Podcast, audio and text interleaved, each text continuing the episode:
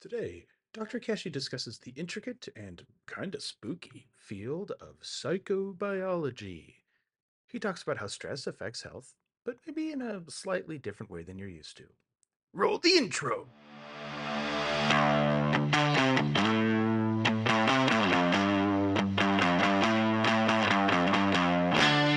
Hello, hello, and welcome to Coffee with Kashey. I am your host, Dr. Trevor Kashey. Today's lesson is a scary one and stressful one for Dr. Kashey because he is going to attempt to convey the the beginnings or the primings of the psychobiology of the human stress response. Okay? Some real science on how stress makes you fat, sick, and miserable, or miserable, sick, and fat, whichever sort of combination you prefer. Okay? However, since you have a I guess a, an operational understanding of the SRO model here, you know, frustrating stimulus, behavioral response, and uh, the outcome of that response, constructive or destructive outcome, which may become its own frustrating stimulus. This this has a massive impact on people's lives because although it is discussed philosophically and in terms of real life situations, it's heavily rooted in real human cognitive science and psychobiology. Okay, if you want um, further explanation on the SRO model, got tons of stuff there. So just just drop a comment or send a message over, and TKN will direct you. TKN will direct you. Okay, now.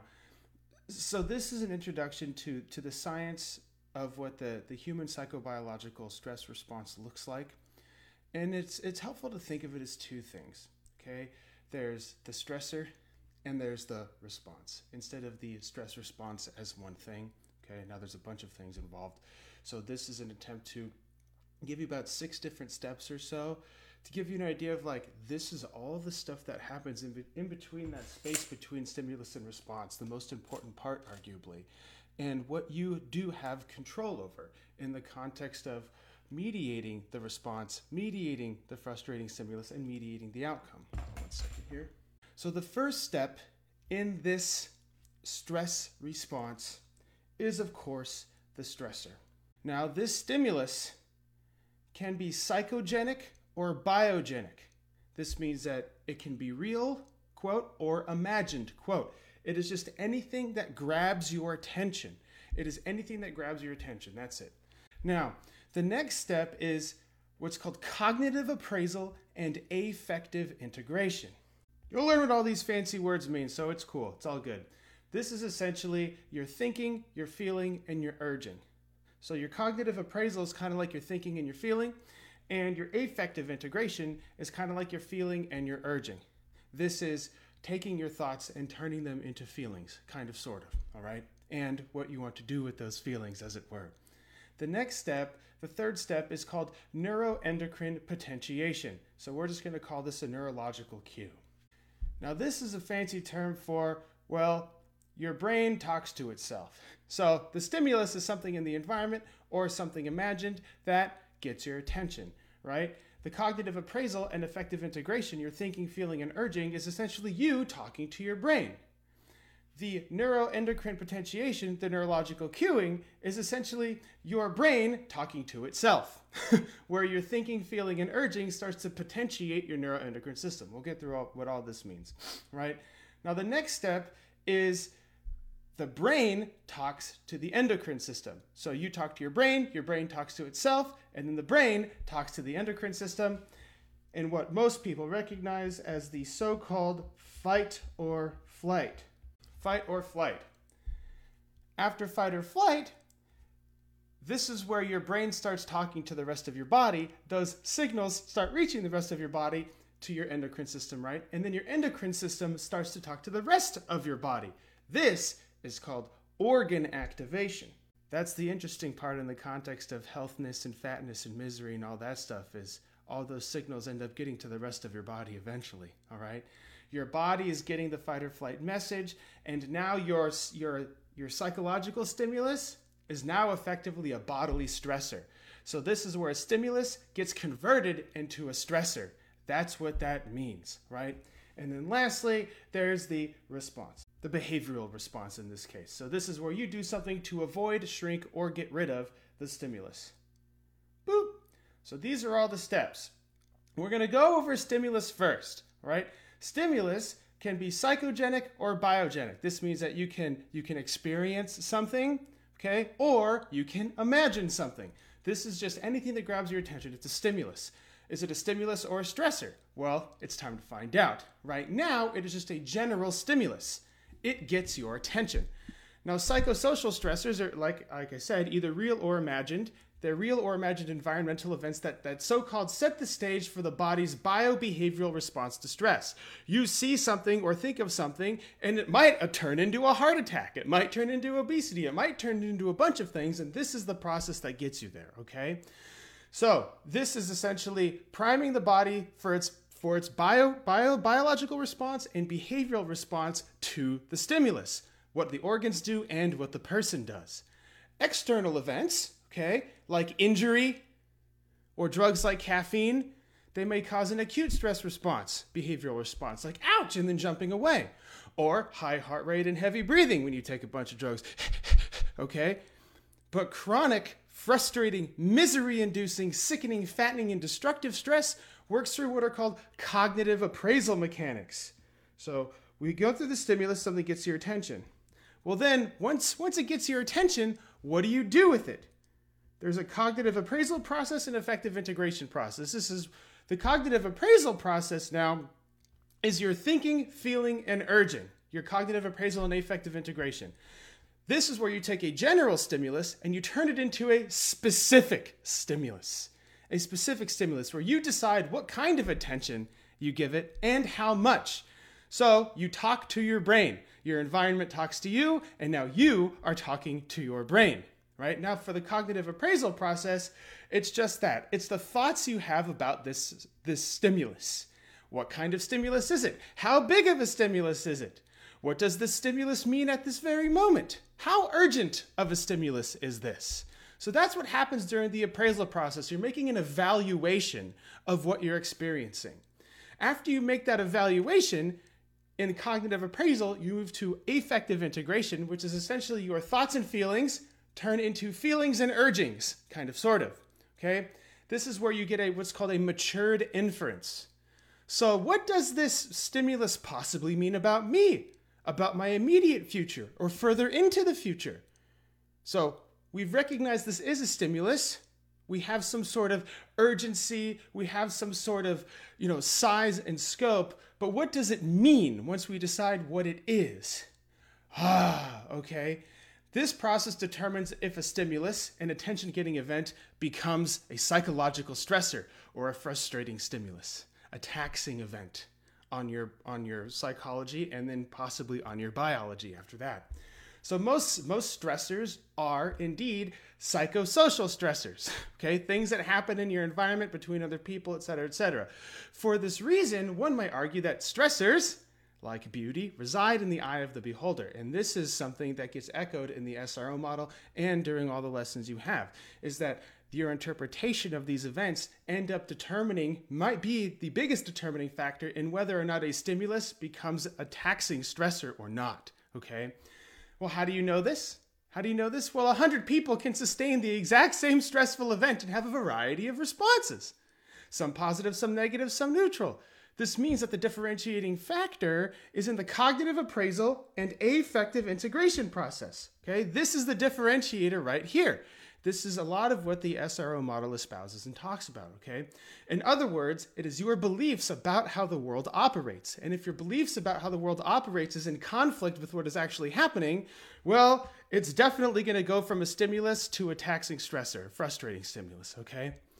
So this experience you have will only garner action, will only garner action if you appraise it as action worthy. Okay, hopefully that makes sense. I'll say that again. The experiences you have, they only garner action if you appraise it as action worthy. Now, this is a conscious and modifiable process. This is what this is a big reason of what TKN is here for. That's part of what the SRO model is around for, okay? Now, it can be rational and constructive, or it can be impulsive and destructive, right? Now we're moving on to the next step the neurological cueing. Fancy words here. Neurological cueing. Now, this is where you're thinking and you're feeling and you're urging what you think of the stimulus and what you think the stimulus means. That where you're talking to your brain. Now your brain takes that information and turn, starts to turn it into a biological response. This is where your brain talks to itself. Your brain takes your thoughts and your feelings and your urges and starts converting them into stronger biological signals instead of just language. It starts converting that language into biochemistry. Hmm. This is the beginnings of what people understand as fight or flight. This is the biological potentiator of self perpetuating feedback loops, okay, where nastiness breeds more nastiness, okay? I am unhappy because I eat. I eat because I'm unhappy, and that stresses me out, and that makes me miserable. But I eat because of blah, you know, that sort of stuff. Okay, a lot of it's ingrained in this sort of biology. Frustrated thoughts lead to frustrated feelings, which lead to frustrated and impulsive urges, leading to frustrated biological signals biological signals which can make you make your frustrated and thoughts and urges become stronger also known as frustration sensitivity you become sensitive to your frustrations you become you become frustrated about your frustrations all right so this neurological cueing okay the environment talks to you you talk to yourself you talk to your brain your brain talks to itself and now your brain is starting to talk to the rest of the body boop okay the brain talks to the endocrine system now. Stress hormones and the like, the exactness of the stress hormones is, is out of the scope, okay? Uh, they start moving around the circulatory system and start interacting with other parts of your body, like your stomach, like your thyroid, like your adrenals, right? This fight or flight system, as well as other systems like other endocrine axes, are now ramping up and or ramped up. This is now the kicker. Okay, your brain starts sending signals to the endocrine system, and now the endocrine system is start sending signals to other places. To other places now. Boop. All right. Your body gets the message, and now your psychological stimulus, your your frustrating event, your frustrating stimulus is now now effectively a bodily stressor.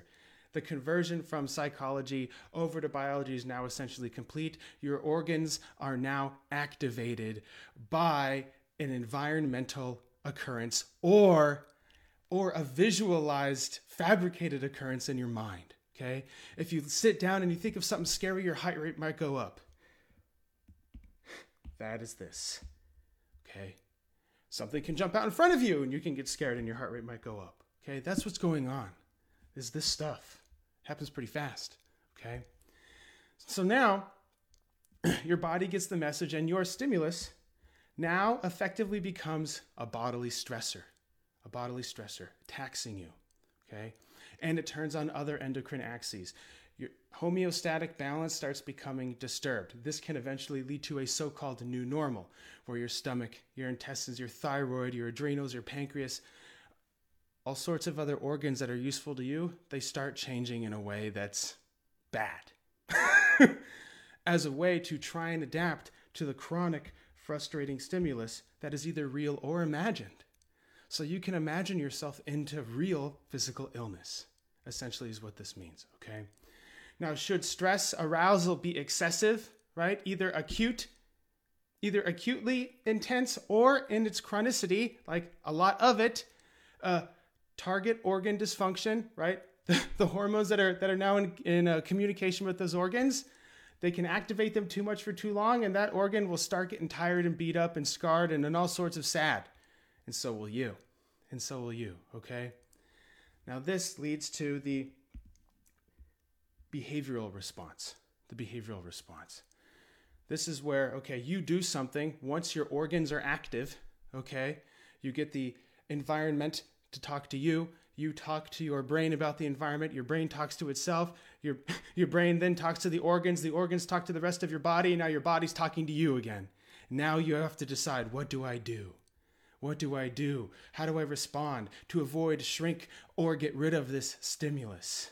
Okay? Hmm. Now, the result of that response can have a positive or negative result. this is where things get interesting. You do something to avoid, shrink, or resolve the stimulus, and the result of that response can have a positive or negative result. As you get, if you, you get closer to what you want, is a positive result, or you can get further away from what you want, which is a negative result. Now, your outlook on that result, your outlook on that result determines your outcome. So, you can have a negative outlook on your result. A negative outlook on your result is effectively what leads to organ damage, disease, visceral adiposity, which is a fancy word for extra fat in the tummy area, impulsivity, more likely to do dumb stuff. This is a potentiation and perpetuation of the stimulus. The stimulus gets worse and stays around longer. And in other words, you also develop a frustration sensitivity. You develop a frustration sensitivity. Your response, because of the outlook you have on that result, becomes its own stressor. And it starts all over again. But worse, but worse, okay? A positive outlook will result in attenuation of the frustrating stimulus. That's a fancy way of saying that it shrinks or resolves. It shrinks or resolves. You become more resilient when frustrated. Your ability and capacity to come back from being stressed is greater. You get a greater tolerance to frustration, which means you'll be tougher. You'll be tougher and make it so you are harder to stress out to begin with and you are prepared for new, you are prepared for new and more challenging stressors. You end up getting a new stimulus for something else, new and better challenges, okay? That's what all this means. And along the way, your organ activation affects your thoughts, feelings, and urges. Your fight or flight response affects your thoughts, feelings, and urges. Your neurological cueing impacts your thoughts, feelings, and urges. And your feelings and urges affect your thoughts and feelings, etc., etc. So you can have all sorts of nastiness going on in between stimulus and response. A lot of stuff happens in here. And it can perpetuate itself and make the stimulus worse before the response even comes. Why is that? Well, because you have to interpret your bodily responses to this stimulus. And you say, "Oh crap, I'm getting I'm getting worked up. Oh god, I'm getting worked up because oh god." And then you do something dumb. And that dumb thing is probably going to be destructive and become its own frustrating stimulus again. So, there you have it. there you have a little bit of science on the psychobiology of the human stress response. Thank you for learning. You learned a lot. Questions are welcome. Stay rational. Until next time. Want to continue having coffee with Dr. Kashey? Head over to iTunes to subscribe, rate, and leave a review. It is very much appreciated. Thank you, and see you next week. Dr. Kashey is out.